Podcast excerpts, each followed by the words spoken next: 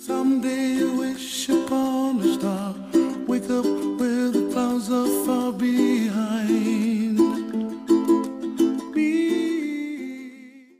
Welcome, everyone above the clouds, where I like to keep things clear.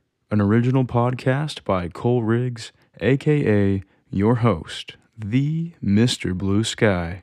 That's my name because I say no matter the bad weather in your life, you can always have blue skies in your mind. What a beautiful day it is here in Louisville, Kentucky. And yes, it's Louisville, not Louisville. But uh, that's where we're recording, and the sky is clear. But depending on where and when you're listening, it may not be. So I'm glad you're here. Today, I want to talk about protecting our peace. For those who have listened to my episodes, I hope you yourself have been doing the inner work it takes to improve our mindset and, in turn, improve our lives. If you're new to listening, know that the goal here is to leave you in a better frame of mind than when you came in. And that's all well and good. But what do we do around people and the things that attempt to destroy our inner work's progress and rob us of our peace? You're familiar with this, I'm sure. Some people in the world have skewed their sights on the negatives, or they only seem to be in your life to bring you down. We can't necessarily hide or avoid these encounters, but some of us have no choice but to interact with people such as this. So, what can we do for ourselves when someone tries to harm our peace? Hopefully, you've done the first thing on the list, which is identifying the problem. We can't fix anything we don't believe needs fixing. The second step is to remain calm. Breathing would be a great thing to focus on when collecting your thoughts on a problem like this, and you never want an impulsive reaction. When the boundaries we've created to keep peace within have been overstepped or broken, it's easy to have a volatile reaction. Now, I don't know about you, but that sounds like the person or outside source of cause is now affecting you enough to completely throw away your peace and get angry or sad.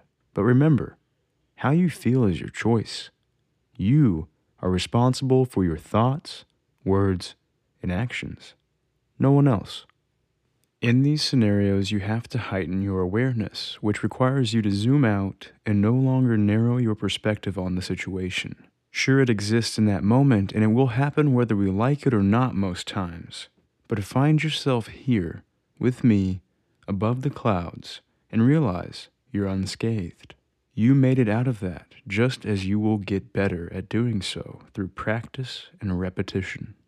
Be sure to take note of that because if we want to practice being better versions of ourselves, we must repeat the challenges that define our good character.